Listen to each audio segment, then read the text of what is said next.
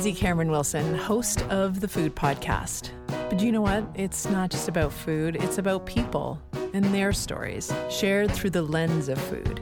The Food Podcast has been described as an audible fairy tale. How about that?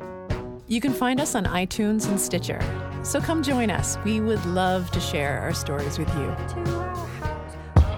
This is a Village Soundcast Network original production.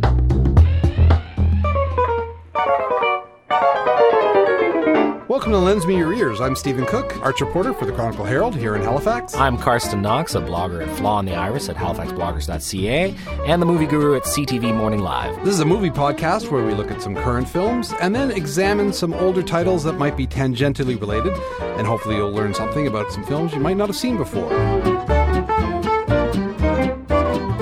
This week, with SpongeBob and Hot Tub Time Machine 2 in cinemas, we take a look back at time travel movies.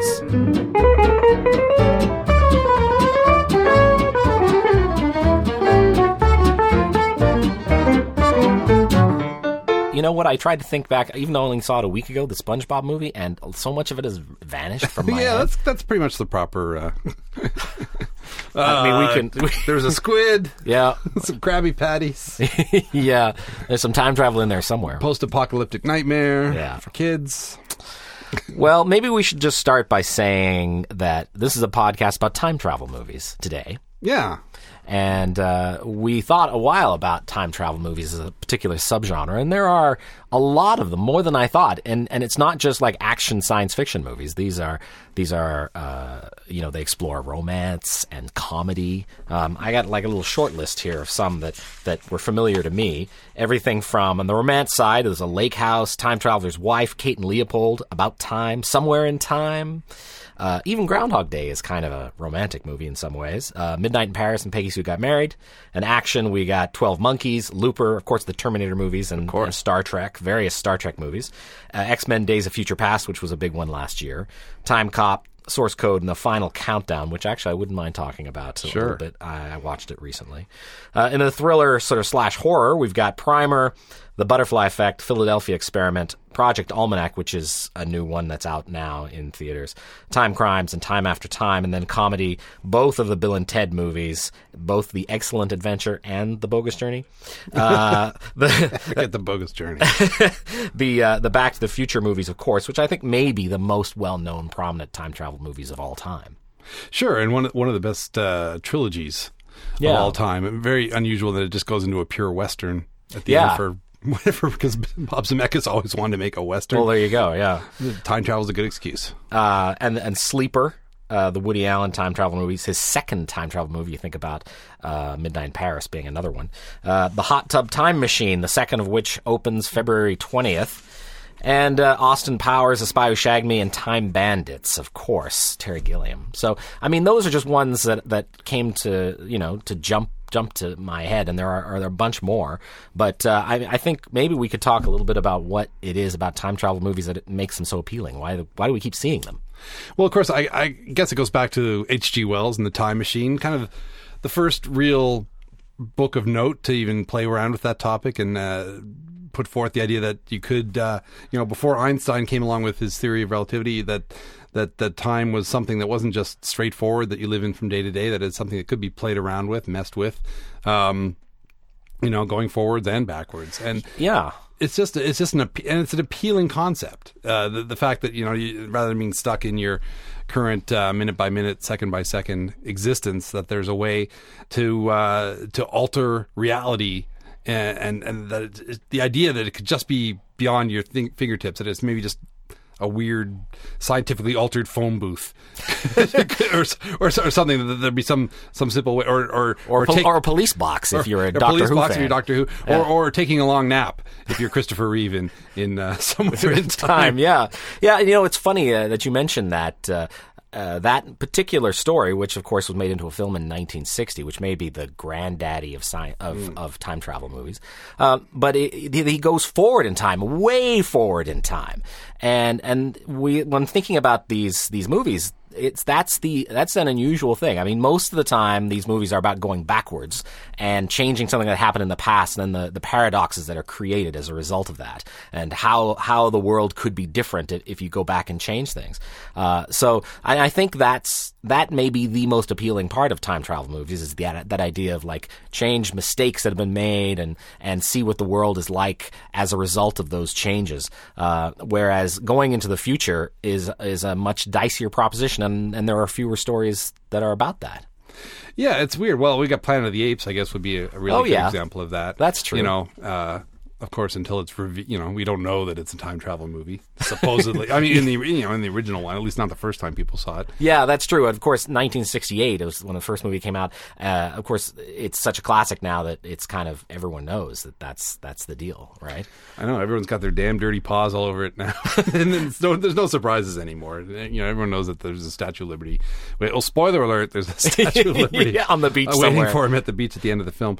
Um, it's you know, I guess it, you know, it's, it's when you get into stuff like like the second Back to the Future where it just goes completely haywire. It's all you know, it's like a complete goof on time travel and and and the idea of, of changing something in the past and then having to go back and fix it. And you know, the, I haven't seen Project Almanac, Project Almanac yet, but I guess that's very key, where where the mistakes kind of create a feedback loop, as you will, if you will, that uh, just gets more and more out of control as these crazy mixed up kids, uh, you know, they I don't know what they go to Lollapalooza or something like that. You know, they live out their their their uh, their adolescent dreams, and then of course it all just makes society collapse. Yes, well, inevitably, As inevitably, as do uh, you know found footage movies. I'm afraid. I think I think that's part of the problem right there.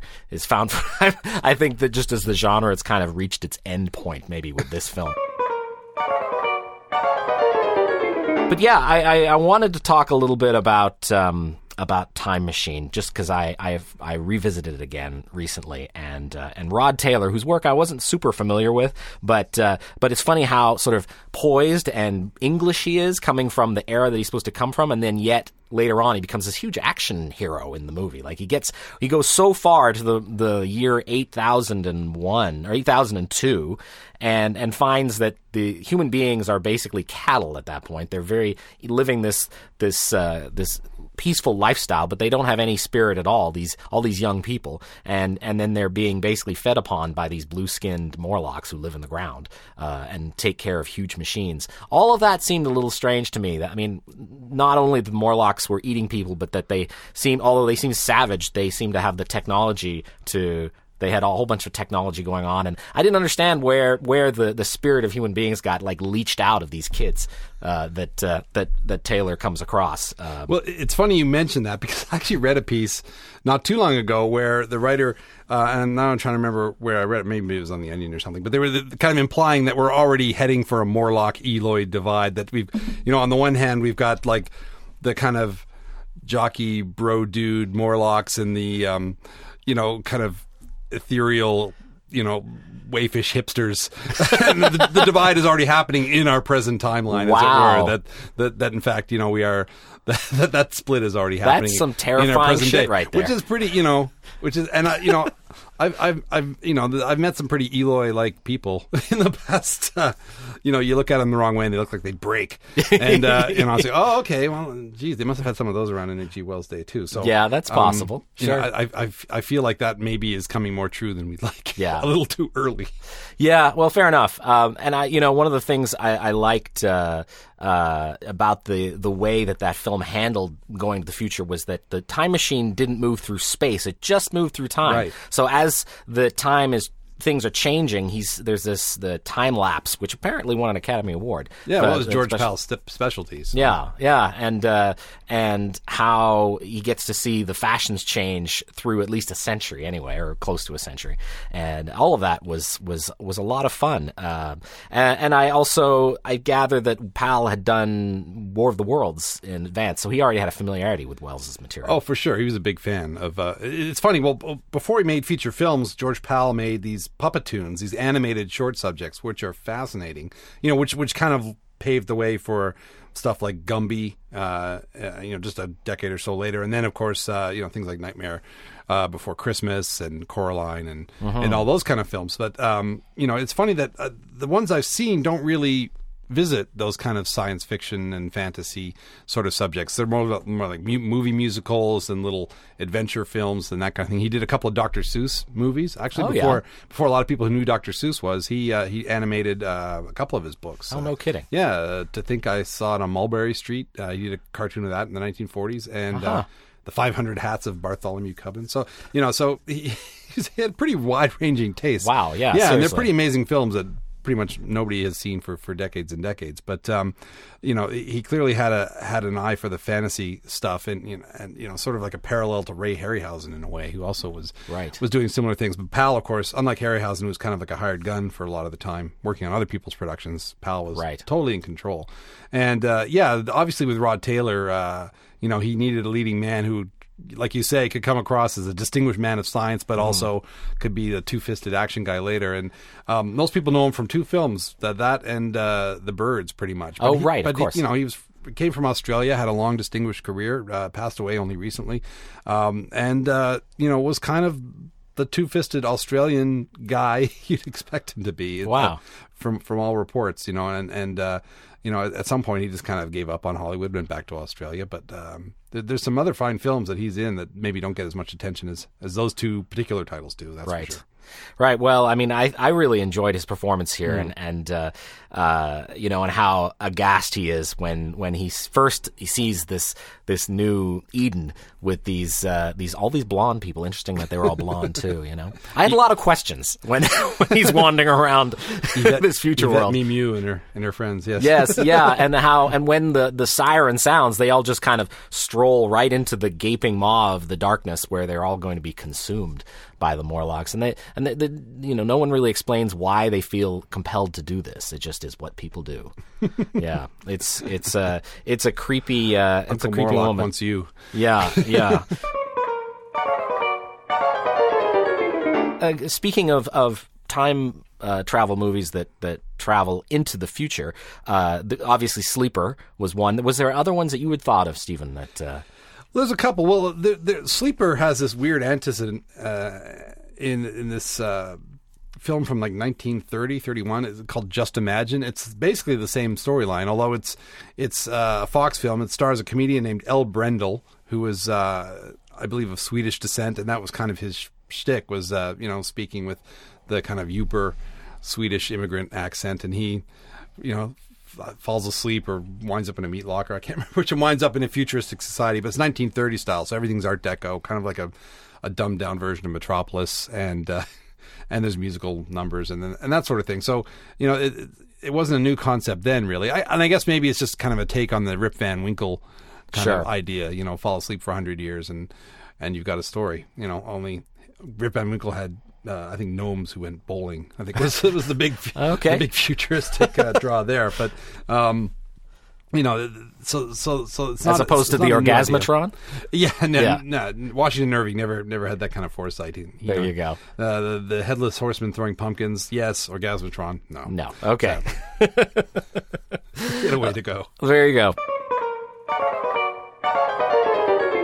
So, uh, of the other movies that are um, that are out now, uh, and this is one that just arrived on on VOD and DVD and Blu-ray, uh, Predestination, which is one I think people should seek out. Speaking of Australians, uh, because it's an Australian film, and uh, uh, though it's very much you know set in in an America of the of the past, uh, but people travel forward and backwards in, in the film in terms of these, these sort of temporal agents. It's based on a, a Robert Heinlein short story, which when I was a kid, I read a lot of Heinlein, and this was one of my favorite stories of his. I remember reading it and just kind of having one of those like uh, brain explosion moments where I was just like, I could see that happening. that this this is the best time travel story ever, and wouldn't this be make an awesome movie? But how could you do it? Because it's very brief. The whole the whole story is 13 pages long, and uh, but it, it has just such a great twist. It's it's and, and Heinlein basically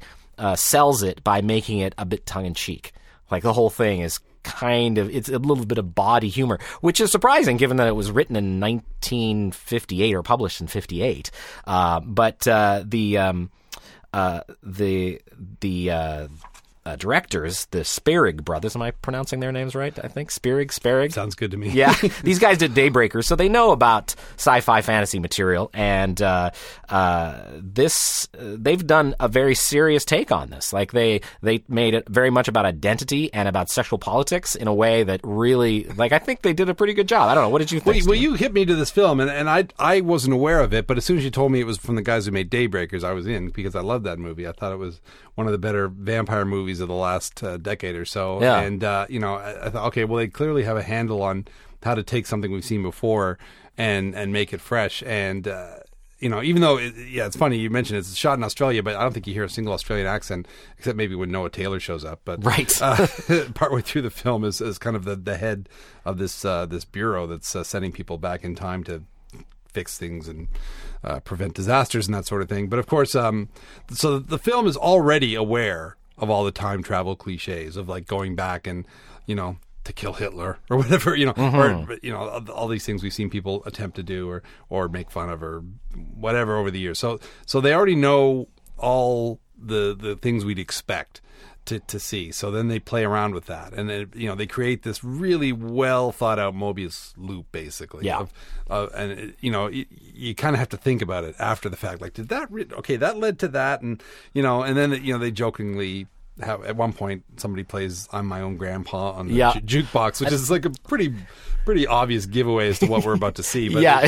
but, you know, that it doesn't. You know, to- a lot of people, if they don't know the song, it's probably not going to resonate. But It's in the it's in the uh, in the story too. Oh, well, that makes sense. Yeah, yeah. So that was a nice thing to add to the uh, the film version. Um, but uh, but yeah, uh, Ethan Hawke plays the barkeep, and Sarah Snook, who is an Aussie a- actor, she plays the unmarried mother character.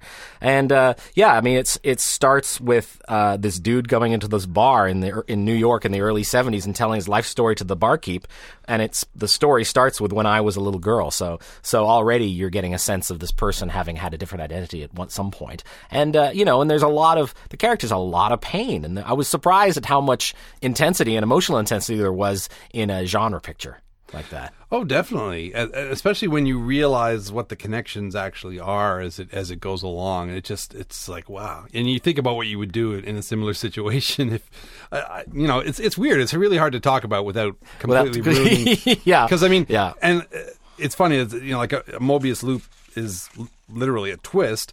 Um, but this is like a twist that keeps twisting, like like a screw almost. It keeps going through as as we go along, and it just keeps spiraling in on itself, but in in a, in a very clever way. And and Ethan Hawke, um, who's an actor I can be hot and cold on, but he's completely believable here. Really sells Yeah, it. I- absolutely. Um, I'm not even sure what my anti-Hawke biases because I, I can't think of the last time I was really annoyed by him in anything. But No, but at the beginning of his career, I totally feel I know what you're talking about Yeah, because when he started, uh, he was served up as kind of a greasy-haired, sort of like uh, you know, uh, uh, teen idol almost in a way, Yeah. circa Reality Bites, and I really didn't like him at all. yeah, I, I guess maybe the early angry young man kind of Yeah. thing that he was doing. But Uh, since since he's worked with uh, Richard Linklater, I think he's become he's kind of leaps and bounds. I, I really like him now. Oh, for sure. Um, I think maybe the Purge might have sustained a little bit of those old feelings. Fair enough. But but certainly the Linklater films that he's been in have, have been wonderful, and uh, and he's he's great here. As, as a, you know, he, he he's just got a way. He's got that hangdog kind of face now. I think he's kind of grown into it a little bit. Mm-hmm. Um, you know, he can express a lot more with with just his you know expressions and body language than than maybe early on. Yeah, I, I totally, I totally agree, and I like the choices he's making with his career. Uh, obviously, having worked with these guys before, he knows he, he's he's not afraid of, of trying out some fantasy material that's intellectual, and, and this is that's exactly what this is. Um, and uh, yeah, I just I just like that there's some political resonance, and I like the fact that in fact I went back and reread the the short story, and there's an element about a uh, a bomber. A bomb that goes off in New York City, and uh, and the, the, they're trying to track this guy down. Some of these agents, and that's not in the original story. So they they added this added. There's an extra layer of of Mobius loop that goes on with the identity of the bomber that is particular to the film and not to the original story. Yeah, I, I guess it just adds an extra bit of uh, suspense, maybe. Uh, although, the, thankfully, the whole bomb thing doesn't isn't as crucial to the story as, as it might be in a you know there are no shots of the, the timer winding down or you know no Yeah. en- no endless you know digital clock counting down kind of stuff or a race against time although I mean, it's kind of this is kind of like a relay through time, racing against time. But but it's you know it's there to to make you think that it might appear, and then of course they kind of pull the rug out from under you by not resorting to that uh, that cliche. The, the the bomb thing was the one thing that was kind of like. I don't know how this plays. So I, I haven't read the short story. So knowing that it wasn't in the original short story makes a lot of sense. Yeah. yeah. Um, well, I think it adds the suspense and a little more. Yeah. There's more at stake, I guess, than just the characters and their relationship to one another. yeah, it makes it more filmy. Yes. Yeah. No, absolutely. and and so that's yeah, predestination is and that's out right now uh, for those of us uh, who are. I mean, I'm not sure what sort of. Uh, a release it might get in cinemas beyond uh, where we live, but uh, but it's available for those who are interested and want to see some more time travel movies. Um, also out right now is uh, Spon- the SpongeBob movie, A Sponge Out of Water. Now this is one that you turned me on to. I am not a fan. I don't know how the turned material. on uh, the count here, but I, I, uh, I, I, but you had said it had time travel in it, and I was like, well, okay, I guess I've got to give this thing a, a, a try. And so I went to see it, and this was about a week ago. And you know how some movies like stay in your head and they're they're really they really have a, a lot of emotional weight. Well, I walked out of this and I think within a day I'd forgotten most of the plot. And that's not to say that it isn't an incredible plot. It may be the most outrageous plotted story that I can have seen. Uh, like, certainly for a kids movie. yeah, absolutely. uh, but uh, but I couldn't relay it at this point. Like I, it's all just gone. Yeah, it's it's uh, cinematic candy floss for sure. Like Yeah. uh, it's uh, you know I'm I'm trying to piece it together in my head, um, and it, it's it's really not you know it's not meant to be taken seriously. I mean that's part of the appeal of uh, the series. I, I think SpongeBob is like you know it's such a delightful throwback to the old Looney Tunes, Warner Brothers cartoons, and and Rocky and Bullwinkle and stuff like that. That um, you know that it's prime. It, it, there's there's no lesson to be learned here. Yeah, Uh, you know yeah. it's it's it's not about learning to play together nicely or, or you know any of that kind of stuff that Some of it's about teamwork, though. They kept throwing that word into it. yeah, into that's it. true that is true but but it's it's almost like it's a parody of kids entertainment that yeah. that keeps throwing that in you know can we build it yes we can but first we're going to take you on a psychedelic mind warping time journey Yeah, seriously, and that's that's definitely what it was. But I also noticed that that the, the stuff for adults that uh, is is sort of baked into the story. There's the Mad Max reference when uh, Bikini Bottom goes crazy, post-apocalyptic, just like that. Everyone starts instantly. wearing leather and spikes and mohawks instantly. Yeah, and everything's everything's on fire under the sea. Uh, and then of course there's a Shining. At one point there are the two two like little little girl characters who say come and play with me which is just right out of the shining i i I'd made i sort of made a mental note of those i'm sure there are others but those are yeah, the ones it's bizarre all the R-rated movie references that kind of pop Yeah. up in SpongeBob. Like, like it, it, I, you know, on so many levels, I think it's a truly subversive kids show in a way that kids entertainment has been trying to get away from. Mm-hmm. Uh, certainly on, on television. Now, m- mind you, I once, uh, I once s- drove from uh, Ottawa to Halifax in a minivan with my. Uh, my sister's three kids, and they had SpongeBob on their little portable DVD player, and that got a bit tiresome. An, an hour and a half tops, I think, was Right. good for SpongeBob. But you Fair know, the- enough. there's only so much uh, you can take, and uh, uh, you know, at, at least in a movie theater, you have an option of running to the bathroom. But when you're driving a minivan, uh, you're kind of stuck. You're kind of trapped there with that. Yeah, yeah. Well, I got to say that some of my favorite parts of it were the time travel elements. The the the idea is that this formula for this very delicious uh, the Krabby Patty, this burger, has, has gone missing, and uh, they come up with this plan. SpongeBob and um, one of the characters. Uh, Oh, Patrick, the the starfish. is Patrick or or his his nemesis, who turns out to be Plankton. Plankton, Plankton, because Plankton has a computer wife whose name is Karen,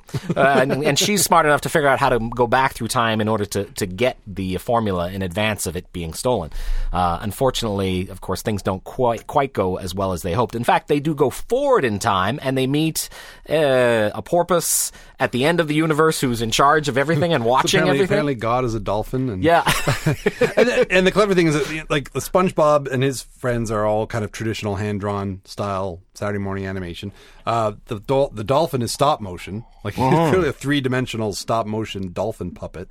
And then at some point, uh, the dolphin or the, the, they're they're able to um, sort of alter the the script of the movie in a way almost. I mean, they they changed the fairy tale that every, it's supposed to be transcribed, you know, unfolding as we watch the film, and they, they give themselves superpowers and they turn into three dimensional computer animated characters in the real world of you know actual photographed people um, as they do battle with uh, the evil Burger Beard played by Antonio Banderas. Antonio Banderas. chews up the, the, the scenery and the seashells and everything in sight. But He is he is so terrific. You know, every once in a while he'll show up in something, and I'm just like, man, this guy is really he's really game. He totally commits in a way that I really uh, I really admire about him.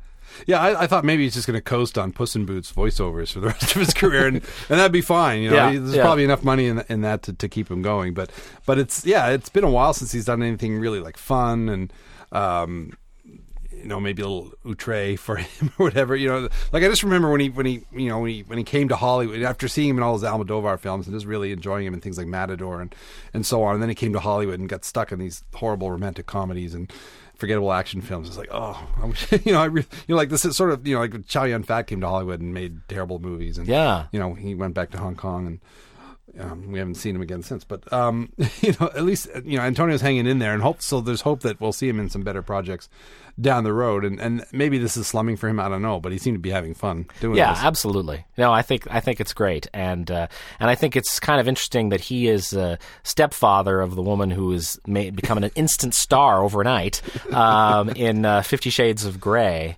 That's kind of these the Hollywood connections kind of make my make my head. Which is a whole other time of retrogressive time travel that we're not going to get into. But. no, maybe on another another podcast. Uh, one of the films that uh, that I I revisited uh, preparing for, for talking with you, with you today, uh, Stephen, in, in our inaugural uh, um, uh, podcast, movie podcast here is uh, the Final Countdown from 1980. Uh, and I remembered it when I was a kid as being a super exciting action movie.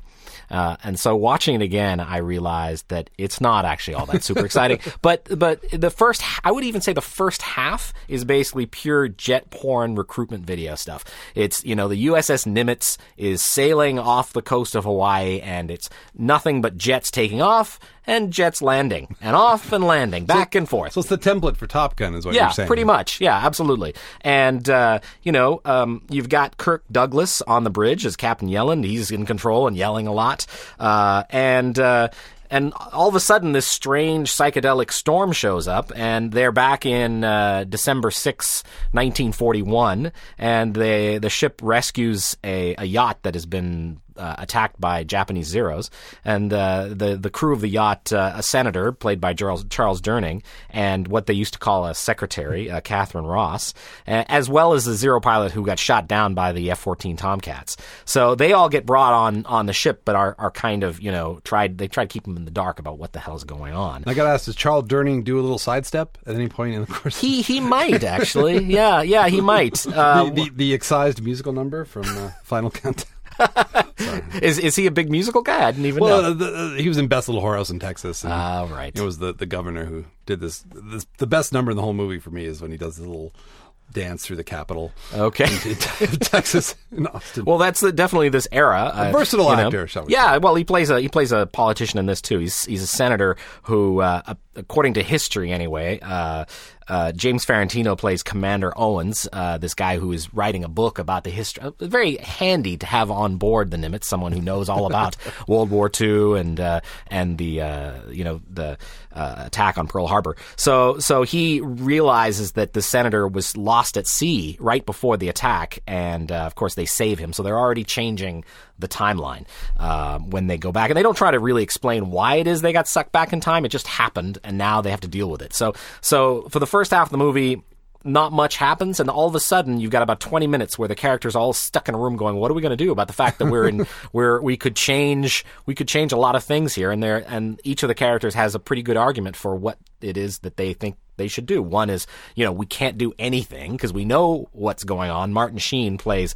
a guy named Lasky, who is a uh, uh, he's a civilian uh, consultant who's been brought on the ship for this one cruise. And uh, I guess I don't know if uh, aircraft carriers did they say cruises with aircraft carriers, but anyway, they, They- go they cruise They cruise.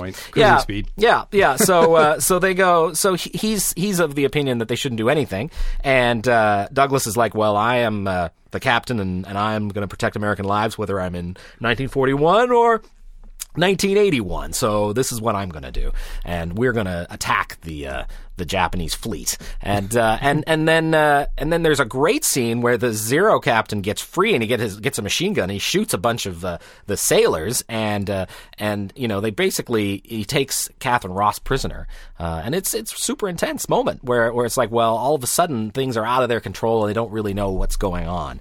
Um, and uh, yeah, I, I found that to be one of the, the more interesting parts of, of the in terms of it being a time travel movie. There there is it is worth seeing. I mean, all of that other stuff around the ship and the planes, less so. But yeah, Yeah, I, I haven't actually seen this film since the '80s, so this is all kind of like a flashback. It's like a trip through time for me. So, but uh, you know, like I just, uh, and that might have been the first Kirk Douglas movie I ever saw. Sad to say, before Spartacus, you know, bef- before. Uh, you know, before Seven Days in May, I think that was my first Kirk Douglas uh, experience, and um, you know, just you don't get those kind of casts anymore. Really, No. I mean, it, it's it's it's kind of a, a, you know now you could be Liam Neeson in Battleship, I guess would be the, right. so That's probably, the aliens, closest. not the Japanese. Yeah, but, yeah. But um, uh, you know, it, it, you know, there's just a certain weight and authority to, to those kind of actors um, that uh, you know might make this worth a watch at some point for someone to, to just kind of see that kind of old school Hollywood Totally. um, power, star power inter intersecting with kind of a modern time travel uh, kind of storyline. So you know, I, I definitely want to revisit this film at some point. It, it seems like one of those classics, and I, and I just hope I can get the Europe song out of my head when I'm. you know, this is the problem with this, right? It plants I see that seed. I, I don't know for sure whether the film, the, the song came after the movie, so I don't know if the movie uh, inspired the song, but uh, but there there you go. It, it is it is part of the deal. Uh, one thing I learned a little bit of trivia about the director named Don Taylor. He, he's an actor. Uh, he starred in Stalag Seventeen. And opposite Spencer Tracy and Father, the original Father of the Bride, uh, and when he became a director, he directed a couple of sequels, then prominent sequels from the '70s: the Damien the o- Omen Two, and one of the Planet of the Apes sequels. I think maybe Escape from the Planet of the Apes. So he he already knew a little bit about uh, time travel, I guess. yeah, I guess I guess he's a kind of a journeyman director, good at the genre type stuff. Yeah, and, for uh, sure. you know, n- nothing flashy. Just tell the story and get the heck out of there. Kind of filmmaking. Yeah. Um, so yeah, I mean that's uh, that's something to to consider for, for your your time travel movie uh, brunch or dinner or whatever you want if you if you're thinking about doing that. Um, I should also mention I, I neglected to say before uh, when we were talking about the Time Machine that was remade in 2002, and when it was remade, it was directed by. Simon Wells, who's the great grandson of H.G. Wells, which I'm sure the marketing department was just thrilled about. You know, I mean, way to sell a movie. It's actually there's a there's actual historic lineage from the original creator to the to the remake, and it, that one starred Guy Pearce and Jeremy Irons. And I I did not revisit it, but I remember it being reasonably. Yeah, I saw that reasonably when it came out, and I thought it was pretty good. I like Guy Pearce as an actor. Uh, I've been watching some of the TV stuff he's been doing in Australia lately, and um, you know, obviously, you know, instead of stop motion, time lapse kind of stuff, you know, we have a lot more tools at our disposal, uh, which doesn't always mean for a better film experience, but uh, from what I remember, it's fairly tastefully done, and. Uh, you know, although I wonder, is that really H.G. Wells' grandson, or is it possibly H.G. Wells traveling forward in time to direct the movie? right. I, I noticed that the character from the Time Machine is is H. George Wells. Hmm. Hmm. Yeah, it's very interesting. So I, I guess this is a good moment as any to ask you, Stephen, what your favorite time travel movie is. Uh, If any of the ones I've mentioned in my list or or otherwise.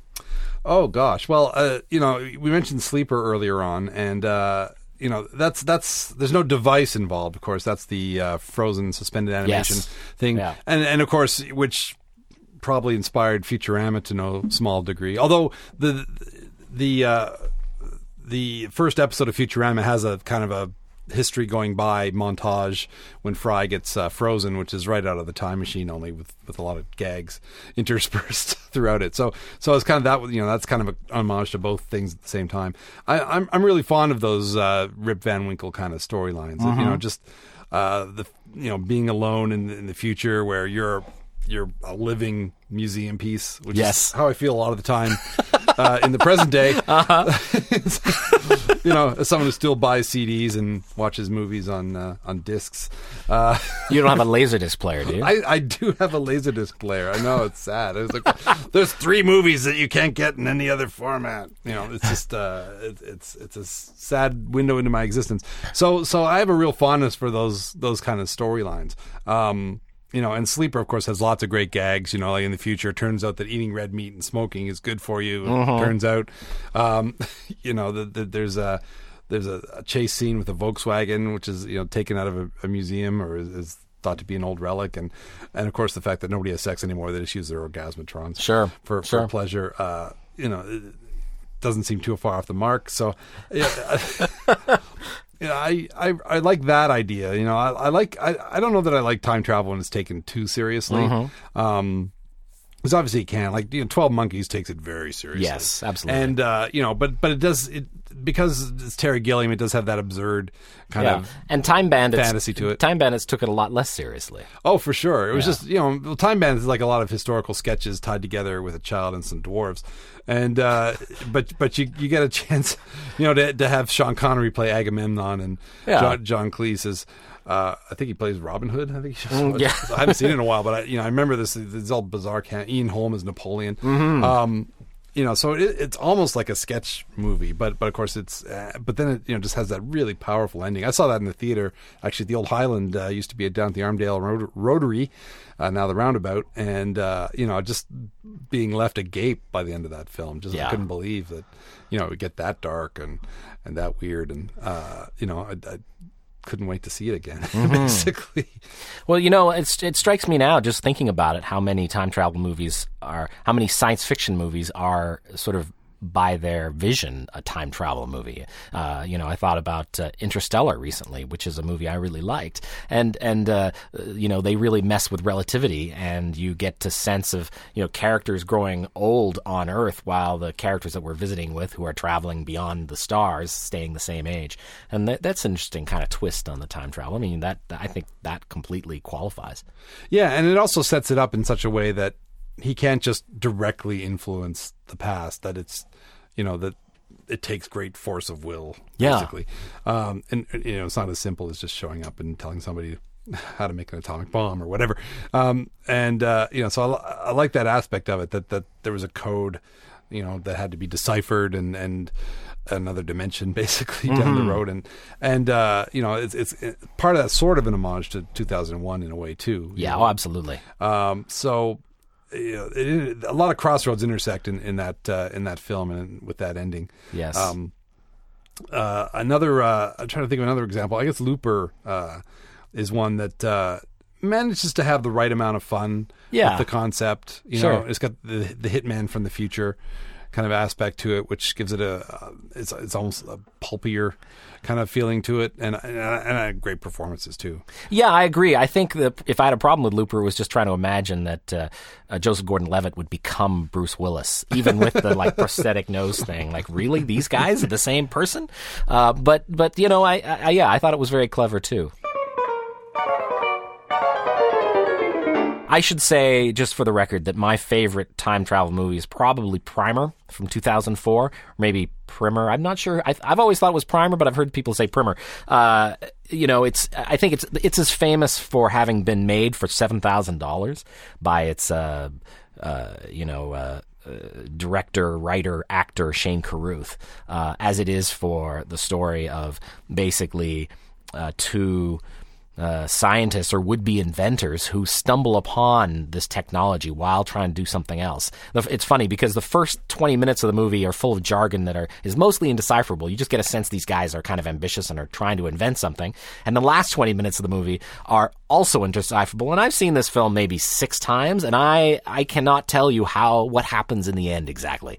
Every time I I know there are charts available online that you can you can sort of look and see what might be happening, and and uh, you know, and I I'm fine with that. But but you know, the thing about the movie that I like so much, despite this or because of it, probably despite it, uh, is that it gets right this sense of awe and dread that something as incredible as time travel would elicit in somebody. You know, about about uh, 45 minutes in, these two guys have figured out they're onto something. They've got something, but they don't understand it. They don't understand w- what it actually is or what it might be doing to them. Uh, however, they are they are adventurers. They're explorers, and they you know they test them test test their their device themselves by going back um, to earlier the same day and then taking advantage of the uh, um, you know making some money on the stock market, which you know I think is a pretty obvious thing to do. Uh, but But of course, that's what you would do. yeah, of course that's what you'd you do. I mean, that makes a certain amount of sense. But uh, at the same time, you know, the the film doesn't steer clear of the sort of ethical uh, dilemmas that come upon them as they understand how they further understand as they go along. They they further understand the the breadth of the technology that they're using, and uh, and it's it's scary. Like I, I think about that film and about the kind of the way it uses music and image and editing to create a real sense of unease. And I think maybe that's why it's my favorite time travel movie because it, it does explore some of the, the options for for going back and, and changing uh, things or, or capitalizing on on what has happened in the near future. But it also it, it has an emotional impact uh, that that transcends even the weird plotting. You know?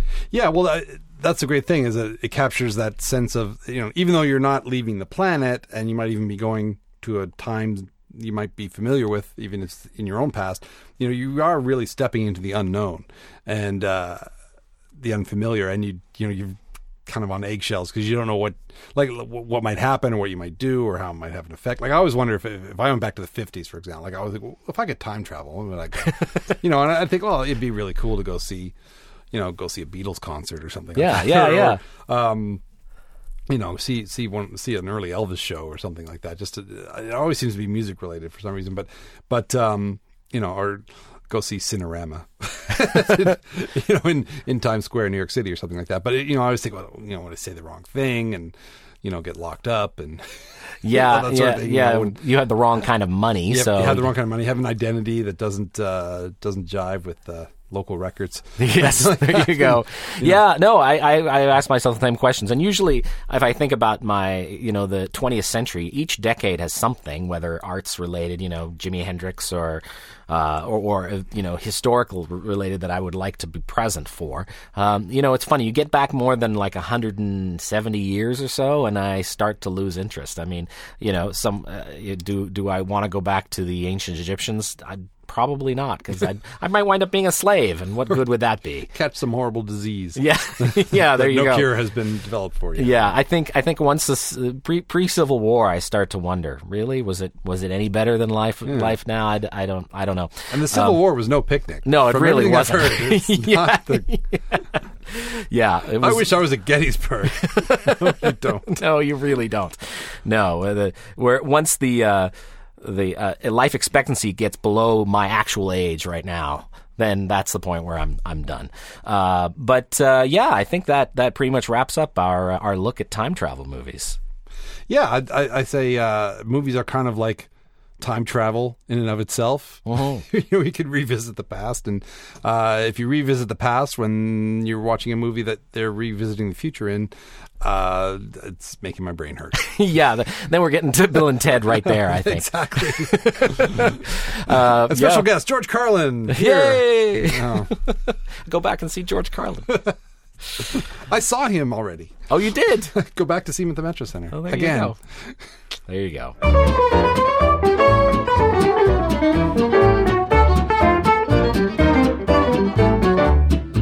Well, that's been our show. Hope you liked this look at time travel movies. We hope you had a great time, and we'll see you next time. This was a Village Soundcast Network original production.